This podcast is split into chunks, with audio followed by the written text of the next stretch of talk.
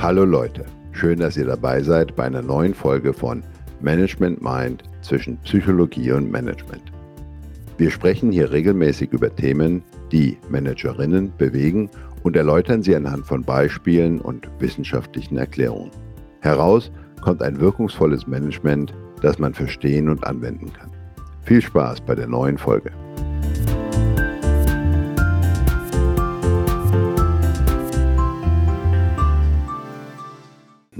Herzlich willkommen zur zweiten Folge unseres Podcasts Management Mind zwischen Psychologie und Management. Mit mir ist meine bezaubernde Kollegin Kirena Müller. Sie ist Psychologin, Management Mind Coachin und hat in ihrer Jugend eine ausgezeichnete Kampfsportausbildung genossen. Äh, ja, kann man so sagen. Ich habe kurz vom schwarzen Gürtel aufgehört. Sehr gut. Ähm, kurz zu dir. Dein Name ist Dr. Frederik Lüder. Du bist Ingenieur, hast über 20 Jahre im internationalen Management gearbeitet, bist jetzt Managementberater, Business Coach und unterstützt die Talentförderung im Bayerischen Handballverband als Trainer. In der letzten Folge sind wir der Frage nachgegangen, was ein Team ist. Heute wollen wir das Thema Teamfähigkeit näher betrachten. Dazu haben wir zwei Fragen, denen wir in dieser Folge nachgehen wollen. Erstens, was bedeutet Teamfähigkeit? Und zweitens, wie stelle ich fest, ob ich teamfähig bin? Kommen wir gleich zur ersten Frage. Wenn du an Teamfähigkeit denkst, beziehungsweise an die englische Übersetzung Teamplayer, an welche Situationen denkst du da, Frederik? In der Wirtschaftswoche habe ich neulich eine Umfrage gesehen. Danach ist mit über 70 Prozent Teamfähigkeit die Eigenschaft, die am häufigsten in Stellenanzeigen gefordert wird. Ich habe im Internet da mal nach Definitionen gesucht und dort steht, teamfähig ist, wer konstruktiv mit anderen zusammenarbeiten kann, in Vielfalt der Charaktere, Meinungen und Talenten eine Bereicherung sieht, respektvoll und tolerant mit Meinungsunterschieden umgeht, sich in der Gruppe engagiert und proaktiv mithilft, wo es nötig ist, eigene Ideen selbstbewusst vertritt, ohne andere dabei klein zu machen, rücksichtsvoll mit schwächeren Gruppenmitgliedern umgeht. Wenn ich so etwas lese, da ähm, stellen sich mir die Nackenhaare auf, weil das vermittelt so den Eindruck, dass das Genie sich in ein mittelmäßiges Team einfinden muss und diese Mittelmäßigkeit ertragen kann, dass also Teamfähigkeit das Ertragen von Mittelmäßigkeit ist. Oh, wow. Ja, in keinen meiner Zeugnisse oder sonst irgendwie steht sowas. Was ist denn aus deiner Sicht der wissenschaftliche Ansatz für das Thema Teamfähigkeit? Als ich mit der Recherche angefangen habe, ähm, natürlich ganz klassisch, erstmal in den äh, bekannten ja, Datenbanken gesucht, ähm, natürlich auf Englisch und erstmal das Wort teamfähig übersetzt.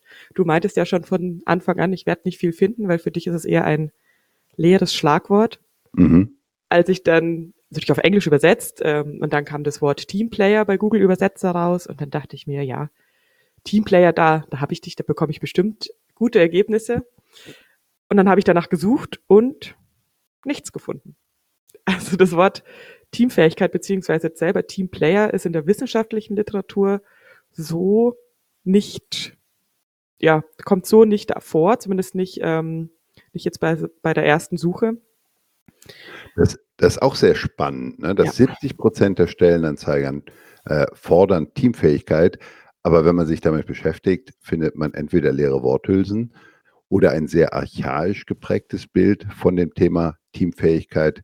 So, so richtig wissenschaftlich kann man sich dem nur schwer nähern.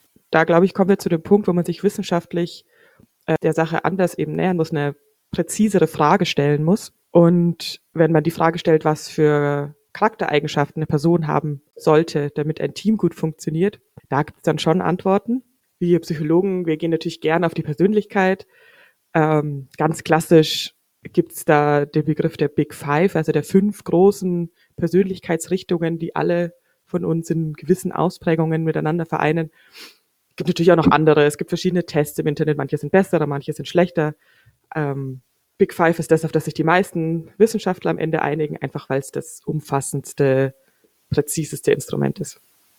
Das heißt, Big Five ist der Versuch, Persönlichkeiten irgendwie zu klassifizieren und einzuordnen, damit man sie besser beschreiben kann. Ist das richtig zusammengefasst? Genau, genau. Meistens mhm. über Selbstbericht Ähm, einfach auch vor allem, wie, wie siehst du dich selber auf der Persönlichkeit? Das muss man, glaube ich, auch okay. mal kurz dazu sagen. Es ist kein Test, das ist keine Leistung. Das heißt, wenn wir jetzt wieder von Bewerbungsgesprächen ausgehen, ob jemand in einer Drucksituation anders reagiert, ist damit nicht gesagt. Es ist nur gesagt, wie er sich selber einschätzt. Was wäre denn ein äh, Persönlichkeitsprofil, was gut zu unserem Bild von Teamfähigkeit passt? Und da kommen wir zum nächsten Punkt. Es gibt keins. Die Wissenschaft sagt, es kommt immer drauf an und es kommt auch natürlich auf die Arbeit an. Zum Beispiel Kreativität hat noch mal ein bisschen andere Teamanforderungen. Ähm, das Team an sich natürlich. Wir kennen das ja, wenn, wenn wir lauter extrovertierte, laute Menschen haben in einem Team. Das sind meistens Menschen, die sehr offen sind, also die eine große Offenheit haben, die auch sehr extravertiert sind. Wenn wir da viele von, von denen in einem Team haben, ja, das könnte manchmal ein bisschen zu laut und zu schwierig werden. Ähm, man sagt eben diese Offenheit, dass das auch viel mit äh, Vorstellungskraft zu tun. Wie bin ich bei neuen Sachen? Die sind gut, wenn man innovatives, kreative Arbeit hat, aber eben nicht bei Routine. Also da kommt es auch eben auf die, die Art der Aufgabenstellung an. Das Persönlichkeitsprofil hängt dann davon ab, welche Aufgabe ein Team hat, in welchem Kontext es gesehen wird und wahrscheinlich hängt es dann auch von der Rolle der jeweiligen Person an. Ja, kann man sagen. Es gibt zwei Sachen, ähm, die generell gut sind, wenn die ähm, stärker ausgeprägt sind im Team und das ist etwas, das nennt sich emotionale Stabilität. Das fängt so sehr viele negative Aspekte mit ein. Wie gut kann ich mit Stress umgehen? Wie ängstlich bin ich? Wie äh, stark äh, kann ich mich auf neue Sachen einlassen? Das heißt, generell Menschen, die überhaupt nicht stressresistent sind, die sehr ängstlich sind, die sehr stark in ihren Wegen verhaftet sind, die sind ähm, im Arbeitskontext natürlich ein bisschen schwieriger im Team zu integrieren. Noch dazu kommt, dass ja so Persönlichkeitseigenschaften, das sind wir. Das lässt sich schlecht lernen, das lässt sich schlecht verbessern. Das ist so mehr oder weniger unser Kern. Ähm, das ist wenig, was man durch Coaching, durch äh, Schulungen, durch Training oder durch Intervention verbessern kann. Hat aber die gute Seite, das muss eben auch nicht verändert werden, weil es hier keinen perfekten Marker gibt.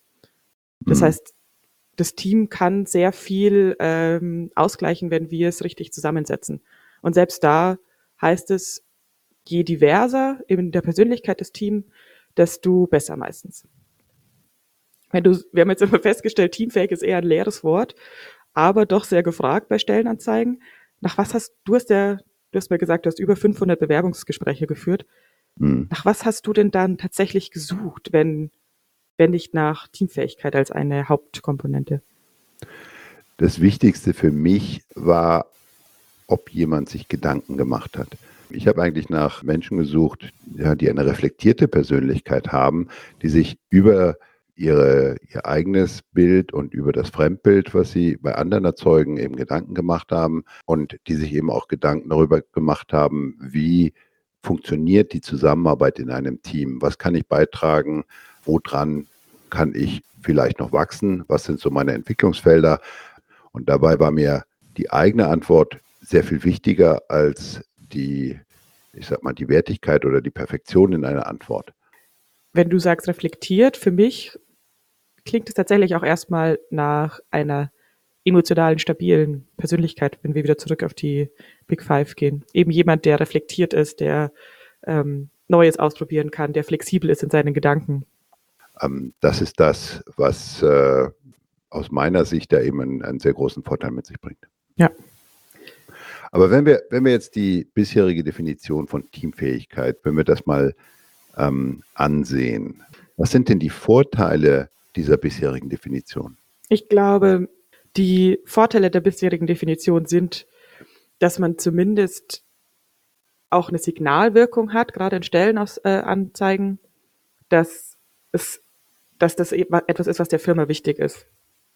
Auch wenn es an sich Worthülsen sind, aber es, ist, es setzt zumindest schon mal so ähm, die Basis, die, die Erwartungshaltung wie miteinander umgegangen werden soll, was man von Bewerbern erwartet, auch wenn man das gar nicht testen kann oder beziehungsweise überhaupt erfahren kann im Bewerbungsgespräch. Es zeigt zumindest einen Teil der Werte des, des Unternehmens. Das wäre für mich der Hauptvorteil. Wahrscheinlich spiegelt es auch eine Hauptschwierigkeit bei der Arbeit im Team wider. Auf der einen Seite sich selber einzubringen und wirklich leistungsstark dort zu sein und äh, eine starke Position einzunehmen und auf der anderen Seite sich gut integrieren zu können.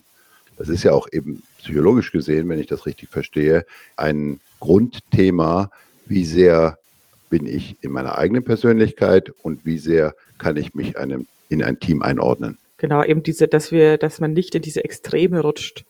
Einerseits jemand ist, der schüchtern gar nichts sagt und überhaupt keinen Beitrag zum Team, zumindest verbal leistet, oder jemand ist, der einfach alles überfährt. Ich glaube, das spiegelt so diese doch etwas sehr optimistische Definition von Teamfähigkeit, äh, versucht zumindest einzufangen. Wahrscheinlich ist es ja auch eine Beschreibung, die mehr auf die Rolle eines Teamleaders angelegt ist, also jemand, der wirklich einen starken Einfluss und eine starke Rolle im Team spielt. Ja, das kann ich mir sehr gut vorstellen. Gut, und was sind die Schwachpunkte der bisherigen Definition? Hm. Ja, hätte bis jetzt sehr gut herausgearbeitet, dass es vielleicht ein bisschen leere Worthülsen sind. Das ist das eine. Und das andere, tatsächlich sehe ich da in keiner Weise den Ansatz, dass wir dazu kommen, die Stärken der einzelnen Teammitglieder optimal in das Team zu integrieren oder die mhm. überhaupt wahrzunehmen und zu sehen. Deswegen würde ich nämlich einen neuen Ansatz vorschlagen. Und aus meiner Sicht funktioniert ja ein Team am besten, wenn jeder Einzelne seine Stärken einbringen darf und dafür die Punkte, in denen er nicht so stark ist, von den anderen Teammitgliedern kompensiert werden können. Das wird ähm, häufig deutlich in Situationen, in denen unter Zeitdruck ein bestimmtes Ziel unbedingt erreicht werden soll. Und das hatten wir in der letzten Folge. Wer die noch nicht gehört hat, der kann da gerne nochmal reinhören. Einen ja. anderen Fall hatte ich ziemlich am Anfang meiner Laufbahn. Dort durfte ich mit einem Team arbeiten, das sehr eingespielt war. Wir haben uns um die technische Analyse von Garantiefällen im Motorenbereich gekümmert, also durchaus ein sehr anspruchsvolles Thema. Mhm. Na, denn da steht immer ein aufgeregter Kunde hinterher, der ein neues Auto gekauft hat und äh, das auf einmal nicht mehr läuft. Der berufliche Hintergrund der einzelnen Personen in dem Team war sehr unterschiedlich. Da war vom Kfz-Meister bis zum promovierten Ingenieur alles dabei. Aber das heißt, psychologisch würden wir hier von einer psychologischen Diversität sprechen. Menschen mit unterschiedlichen Hintergründen, ja, Bildungshintergründen und äh, Meinungen. Ganz genau. Wichtig war, die einzelnen Teammitglieder kannten sich sehr gut und es herrschte wirklich eine sehr hohe gegenseitige Wertschätzung und Anerkennung. Man kannte sich auch privat, hat sich gegenseitig besucht oder ist mal zusammen Trinken gegangen. Ähm, und es herrschte ein extrem hohes Maß auch an gegenseitigem Vertrauen. Also dann für dich in dem Team jetzt zwei wichtige Faktoren. Einerseits die Eingespieltheit, das Private, dass man sich mag und dass man sich vor allem vertraut. Mhm. Und es gab natürlich auch mal Konflikte, aber das passierte meistens auf seine nette, wertschätzende Art. Mhm. Also da war selten, jetzt sage ich mal, eine Grenzverletzung dabei. Und wenn mal ein Thema auf dem Tisch war, was eben dort die, das Vertrauen oder die Harmonie störte, dann war das Team auch in der Lage, das anzusprechen, sich darüber zu unterhalten und gemeinsam ein Verständnis zu entwickeln, wie damit umgegangen werden sollte. Mhm. Das heißt, auch hier ähm, Konfliktlösung, Konfliktbearbeitung auch als zentrales Thema. Vom Teamgedanken her als wirklich das ähm, am besten aufeinander eingespielte Team mit den besten Ergebnissen und der besten gemeinsamen Leidenschaft empfunden. Ja, also jeder durfte seine Ressourcen, seine Leidenschaft einbringen. Jeder durfte eben das machen, was er am meisten liebte.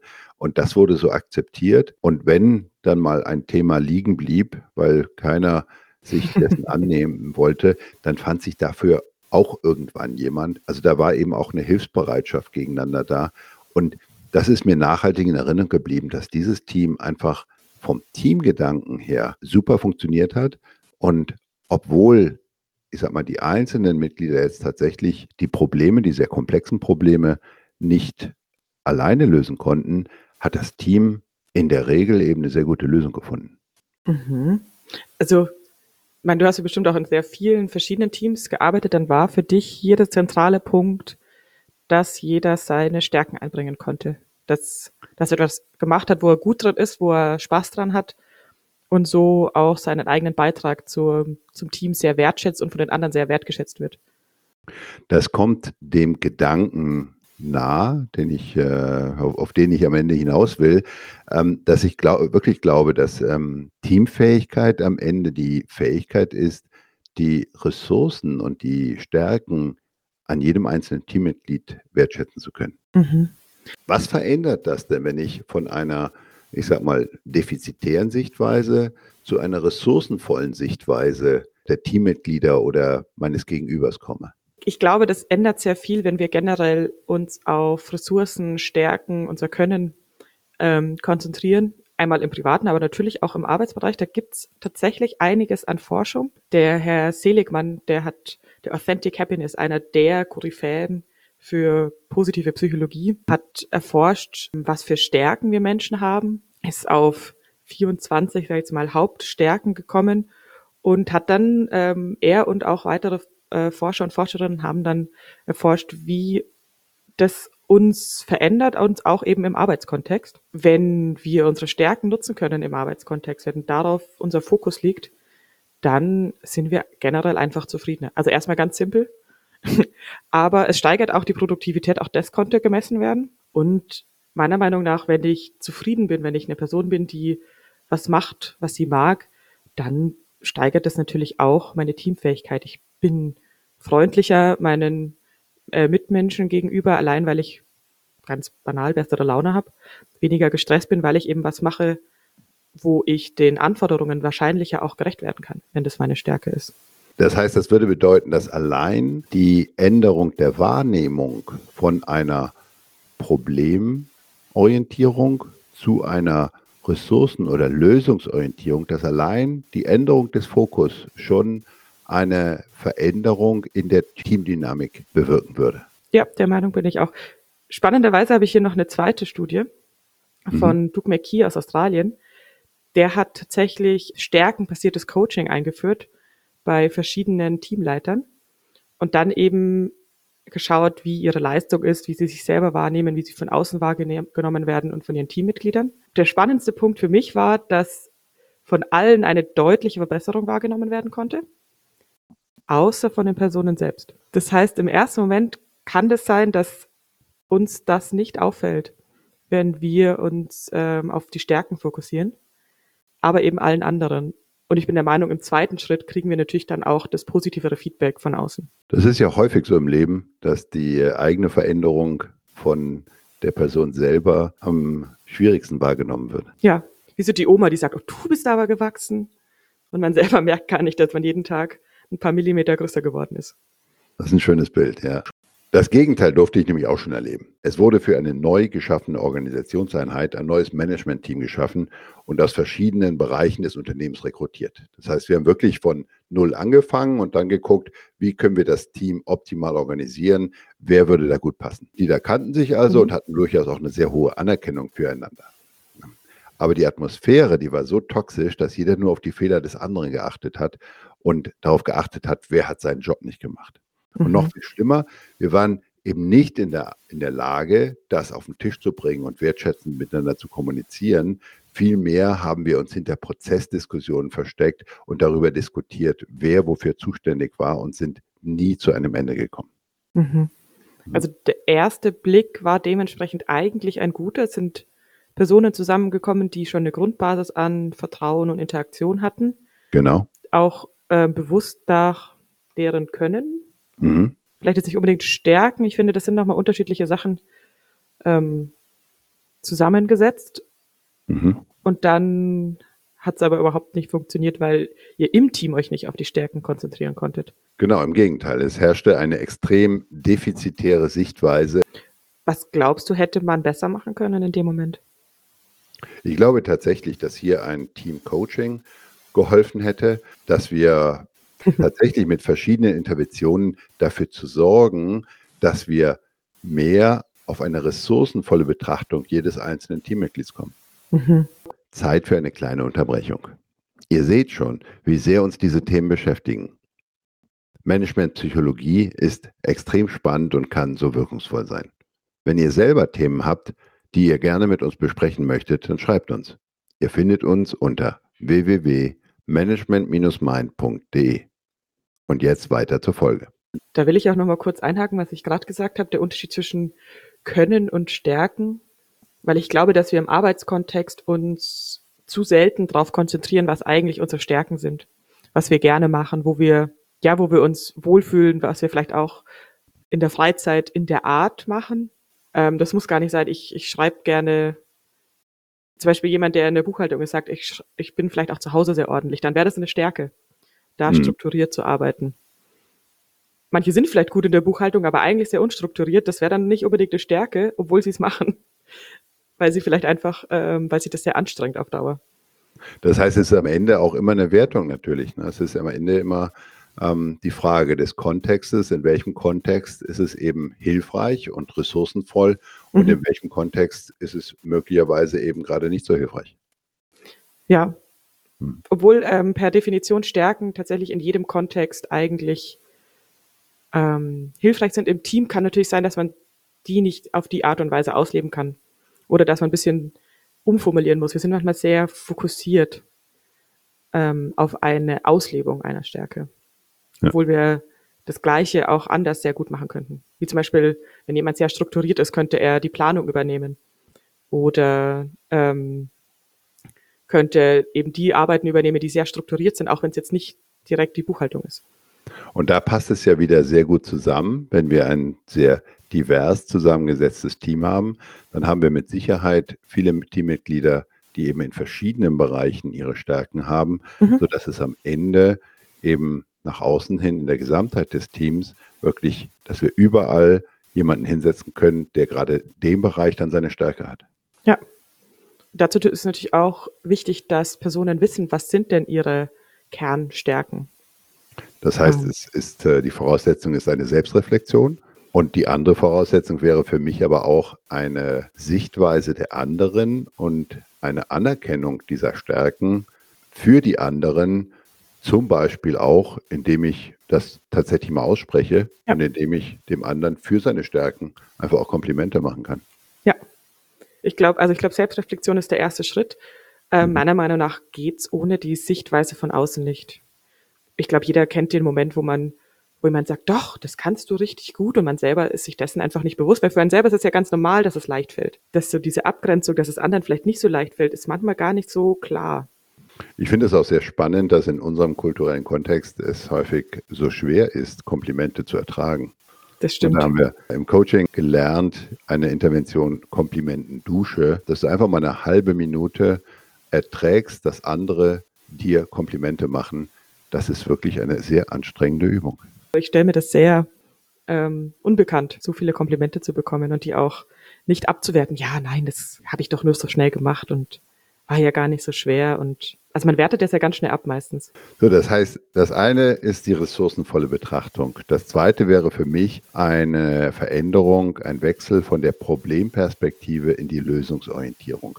Ja. Dass man tatsächlich als Team sich angewöhnt, das Problem, wir müssen es verstehen, wir müssen es analysieren, aber dann ist der nächste Schritt schon zu denken, was sind Lösungen? Mhm. Denn nur mit diesem Perspektivwechsel kann ich eben auch mich daran gewöhnen, dass ich nicht in Problemen denke, sondern dass ich wirklich in Lösungen denke. Ja. Da gibt's auch sehr spannende Forschung dazu. Das würde jetzt heute zu weit führen, aber da freue ich mich schon, wenn wir da mal eine Folge dazu machen. Was denn alles das für Konsequenzen hat, wenn wir problemorientiert sind und wie wir es vielleicht schaffen, in die Lösungsorientiertheit zu kommen. Und für mich ist das am Ende auch der Schlüssel, damit ein Team eben in einem viel größerem Maß Vertrauen gewinnen kann, gegenseitiges Vertrauen, dass man sich wirklich auf andere verlassen kann, mhm. dass man dadurch Gelassenheit und gemeinsame Zuversicht auch entwickeln kann, sodass nicht jedes Problem oder jede unerwartete Entwicklung in einem Team gleich zu Panik oder zu großen Konflikten führt. Ich glaube auch Vertrauen und Konfliktlösung ist auch nochmal ein sehr großes Thema. Aber ich finde es sehr schön, dass wir das hier, hier schon integrieren in Teamfähigkeit, weil ohne funktioniert äh, ein Team auf jeden Fall nicht. Nur wenn das Team in der Lage ist, jedes einzelne Teammitglied ressourcenvoll zu betrachten, wird aus dem Ganzen mehr als die Summe seiner Einzelteile. Das finde ich äh, schöne Zusammenfassung. Dann kommen wir doch mal zur zweiten Frage. Wie stelle ich fest, ob ich teamfähig bin? Die Frage gebe ich gerne zurück. Wie hast du festgestellt, dass du teamfähig bist oder ob jemand teamfähig ist, den du in dein Team mit aufnehmen wolltest? Ich glaube, am ehesten fällt auf, wenn im Team erstmal eine Störung entsteht, wenn dort die Arbeitsweise irgendwie verändert ist und Das heißt, ein hohes Maß an Teamfähigkeit würde gar nicht auffallen, man würde es gar nicht wahrnehmen, sondern erst eine Störung, eine Veränderung würde man wahrnehmen. Und im Team, denke ich, gibt es zwei Kriterien, die man da beobachten kann. Das eine ist das Maß, die Quantität an Interaktionen und das zweite wäre die Qualität an Interaktion. Beim Maß an Interaktion wäre eine Möglichkeit eben, wenn sehr introvertierte Teammitglieder aufeinandertreffen, dass es eben zu wenig Interaktion gibt. Das konnte ich gerade bei Ingenieuren häufig beobachten, wenn Spezialisten miteinander arbeiten sollen. Die sind es nicht so gewohnt, sich auszutauschen oder brauchen mhm. da eine bestimmte Anleitung eben, um sich austauschen zu können. Mhm. Bist du in so einem Fall für, zum Beispiel aus dem agilen Management kennt man das, dass so ein Daily, dass man sich jeden Tag 15 Minuten trifft oder äh, dass man fixe 1 zu 1 Gespräche hat, dass man die Situation schafft, ja. die Interaktion zu erhöhen? Ganz genau. Ähm, geplante Routinen können in dem Fall bei zu wenig Interaktionen sehr, sehr gut helfen, ja. Sagst du dann, es gibt auch ein zu viel an Interaktion? Meine Horrorvorstellung ist, an einem Tag nur in Meetings zu sitzen. Das wäre dann sehr viel Interaktion und sehr wenig Produktivität. Diese Erfahrung, die konnten wir, glaube ich, alle am Anfang des Homeoffice machen, dass man auf einmal acht Stunden in Zoom und Teams-Meetings sitzt und dass man sich verzettelt und tatsächlich unproduktiv wird. Die andere Achse wäre dann die Intensität der Interaktion. Also mhm. es äh, gibt ja Teams, die sehr intensive Diskussionen haben und sehr emotionalen Austausch pflegen. Da wäre aus meiner Sicht dann ein Risiko, des Overload, dass tatsächlich man zu sehr gefordert ist und dass die eigenen oder dass die Grenzen der eigenen Persönlichkeit nicht ausreichend respektiert werden. Hast du da kurz ein Beispiel dafür? Da kann ich mir gerade nicht so viel drunter vorstellen. Ich komme wieder zurück eben auf mhm. das Beispiel des äh, Management-Teams, wo wir eine sehr defizitäre Sichtweise hatten. Und da war aus meiner Sicht tatsächlich die Intensität unangemessen hoch. Es wurde auf kleine Fehler schon mit sehr hoher Emotionalität reagiert, sodass das einfach auch viel Zeit in Anspruch genommen hat, um die einzelnen Punkte verarbeiten zu können, obwohl die Relevanz möglicherweise gar nicht entsprechend hoch war dann meinst du mit Intensität die angemessene Reaktion auf die Schwere des vorliegenden Ereignisses. Und das Gegenteil wäre dann eben eine sehr oberflächliche Interaktion, wenn die einzelnen Teammitglieder tatsächlich nicht in der Lage oder willens sind, ihre Persönlichkeit in das Team einzubringen, sondern wenn es mhm. ein sehr formaler Austausch, ein sehr oberflächlicher Austausch ist und man nur im Prinzip sich über Kooperationsroutinen unterhält, über Schnittstellen unterhält, aber nicht wirklich zu einer wertschätzenden Sichtweise der anderen Teammitglieder kommt. Mhm. Da muss ich kurz dich fragen, gerade in, in Zeiten von Homeoffice natürlich noch viel schlimmer, aber auch finde ich sehr schlimm in Zeiten von normalen Live-Meetings. Oft finde ich, gibt es auch eine zweitgeschaltete Interaktion über Handy oder über Teams, dass sich die Leute im Meeting über das Meeting unterhalten und so aus einer oberflächlichen Interaktion eine intensivere machen, aber zu wenig Interaktion innerhalb des Teams haben, weil sie nur noch über die zweite Schiene kommunizieren. Das ist sehr, sehr spannend, dass du das erwähnst. Ich habe den Eindruck, das ist heutzutage fast schon ein Standard. Und aus meiner Sicht wird dort nur sichtbar, was ähm, in Präsenzmeetings oder in Präsenzteam-Veranstaltungen ähm, auch schon stattgefunden hat, dass verschiedene Kanäle angesprochen werden, dass es einen Hauptkanal gibt, aber dass natürlich das Getuschel oder die Interaktion mit einem Sitznachbarn ein Nebenkanal war, der immer auch stattgefunden hat und offensichtlich erfüllt das irgendeine Funktion im Team. Aber mhm. jetzt, wenn ein zweiter technischer Kanal natürlich aufgemacht wird mit dem Handy, ist das deutlich störender und ist natürlich viel, viel schwieriger, da die Aufmerksamkeit wieder zu fokussieren. Ja, finde ich, reduziert auch das Vertrauen und eben die echte Interaktion im Team.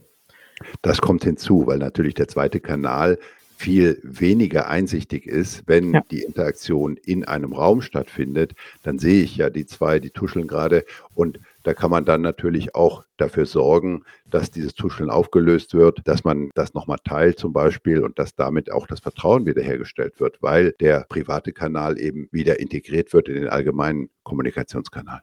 Ja.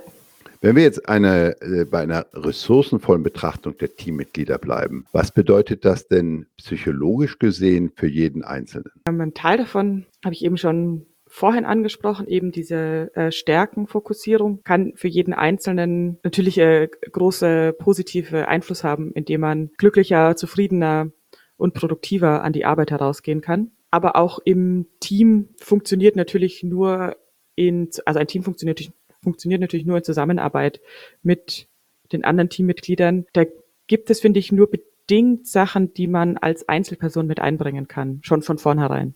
Außer eben einer Einstellung und seinem Wissen. Viel muss im Team aufgebaut werden. Wenn, wenn ich jetzt äh, zu dir als Psychologin kommen würde und deine Unterstützung bei einem Einstellungs-Assessment Center suchen würde und sagen würde, Ihr Beobachtungspunkt ist Teamfähigkeit, wie würdest du da vorgehen? Ich würde die Personen äh, trainieren in verschiedenen Teams, würde denen versuchen, eben in Situationen Feedback zu geben und, glaube ich, auch mitgeben, was du ganz am Anfang gesagt hast, dass die Person eben reflektiert ist, wenn sie in ein Assessment Center geht. Jede, jedes Team wird andere Anpassungen ähm, in einem selber hervorrufen. Gibt es da einen sehr lauten, wird man vielleicht selber ein bisschen leiser, ist man unter, unter lauter Schüchternen, übernimmt man vielleicht selber eher das Ruder, damit was vorwärts geht. Und ich glaube, beide Anpassungen sind in dem Moment gerechtfertigt. Wichtig ist, sich danach das Feedback zu holen, wo sollen wir eigentlich hin, was, was brauchen wir, was brauchen die anderen um eben zu schauen, passt das, wie ich reagiert habe.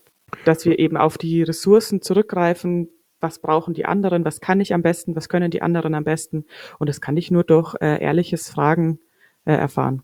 Wahrscheinlich würde der oder die Kandidatin herausstechen, die selbst in einer solchen Stresssituation, in einer solchen Konkurrenzsituation wie einem Assessment Center in der Lage wären, andere tatsächlich ehrlich gemeint eine Rückmeldung zu geben über ihre Stärken und über ihre Ressourcen, über diese mhm. In so einer Stresssituation wäre ich tatsächlich auch sehr auf, auf der positiven Ebene.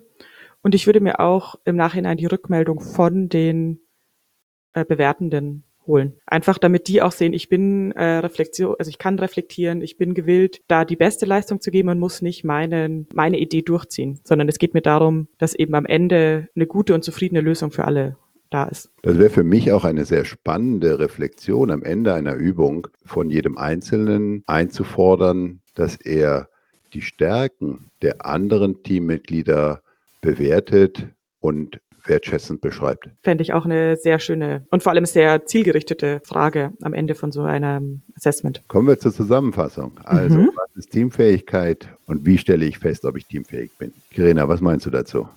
Ich glaube, zusammenfassend kann man sagen, dass Teamfähigkeit und vor allem auch Teamarbeit, Teamwork dann funktioniert, wenn gewisser Zusammenhalt besteht, wenn Vertrauen besteht, wenn man generell eine positive Einstellung zu Teamwork hat, man miteinander kommuniziert, eine gute Konfliktlösung hat und eben sich auf die eigenen Stärken und auch auf die Stärken des anderen fokussiert und dabei ein richtiges Maß an Interaktion beibehält. Das ist eine sehr schöne Beschreibung. Und ich glaube, von der Beobachtung her ist, äh, wie so häufig, eine Dysfunktion wahrscheinlich sehr viel einfacher zu beobachten als ja. tatsächlich ein gutes Matching und eine gute Zusammenarbeit, eine, eine starke Teamfähigkeit, die ist wahrscheinlich nur über die Zeit beobachtbar. Und ich glaube auch hier können wir stärkenfokussierter auch auf die Gesamtteamarbeit schauen. Ich glaube, es gibt eben Teams, die sind sehr gut in der Kommunikation, in der Arbeit, brauchen aber vielleicht oder sind im Privaten einfach nicht so investiert wie andere Teams. Aber auch das kann ein sehr gutes Team sein. Also auch hier eher auf die Stärken vom Gesamtteam zu schauen, statt auf die Defizite, was man eigentlich zur Perfektion noch alles erfüllen müsste. Weil ich glaube, hier ist am Ende Perfektion eigentlich die Hemmung statt die Karotte, die einen fördert. Also Lust am Ausprobieren und Lust ja. einfach reinzugehen und daran zu arbeiten, um wirklich Schritt für Schritt sich dahin entwickeln zu können. Finde ich schön. Auf welches Thema dürfen wir uns denn beim nächsten Mal freuen? Das nächste Mal, glaube ich, fang, machen wir einfach mehr oder weniger weiter, wo wir heute aufgehört haben. Nur globaler. Und zwar, jetzt hatten wir einzelne, was, was machen Stärken, wie, wir haben das Team eher so als einen Zeitpunkt angeschaut. Aber ich glaube, wir alle kennen, dass ein Team, was sich gerade erst zusammenfindet, ein anderes Team ist als eins, das schon seit Jahren zusammenarbeitet. Wie du auch gemeint hast, ein Team, was sich seit langem kennt, was gut zusammenarbeitet. Und genau diese Teamprozesse finde ich wahnsinnig spannend, auch wie man die unterstützen kann und auf was man sich vielleicht gerade als Teamleiter, aber auch als Teammitglied einstellen kann, was auf einen zukommt. Sehr gut, das hört sich sehr spannend an, da freue ich mich auch schon drauf. Kirina, vielen Dank für heute. Ja. Dann hören wir uns beim nächsten Mal. Ja, bis zum nächsten Mal, Frederik. Das war Management Mind zwischen Psychologie und Management. Der Podcast mit Kirina Müller und Dr. Frederik Lüder. Falls ihr uns noch nicht abonniert habt, dann solltet ihr das schleunigst ändern. Und wenn es euch gefallen hat, dann könnt ihr auch gerne etwas zurückgeben. Schreibt uns eine gute Bewertung und empfehlt den Podcast weiter, damit auch wir leichter von denen gefunden werden, denen unsere Themen helfen können. Und wenn ihr selber ein Thema habt, bei dem wir euch unterstützen können, dann schreibt uns. Ihr findet uns unter www.management-mind.de. Bis zum nächsten Mal, wenn es wieder heißt Management Mind zwischen Psychologie und Management.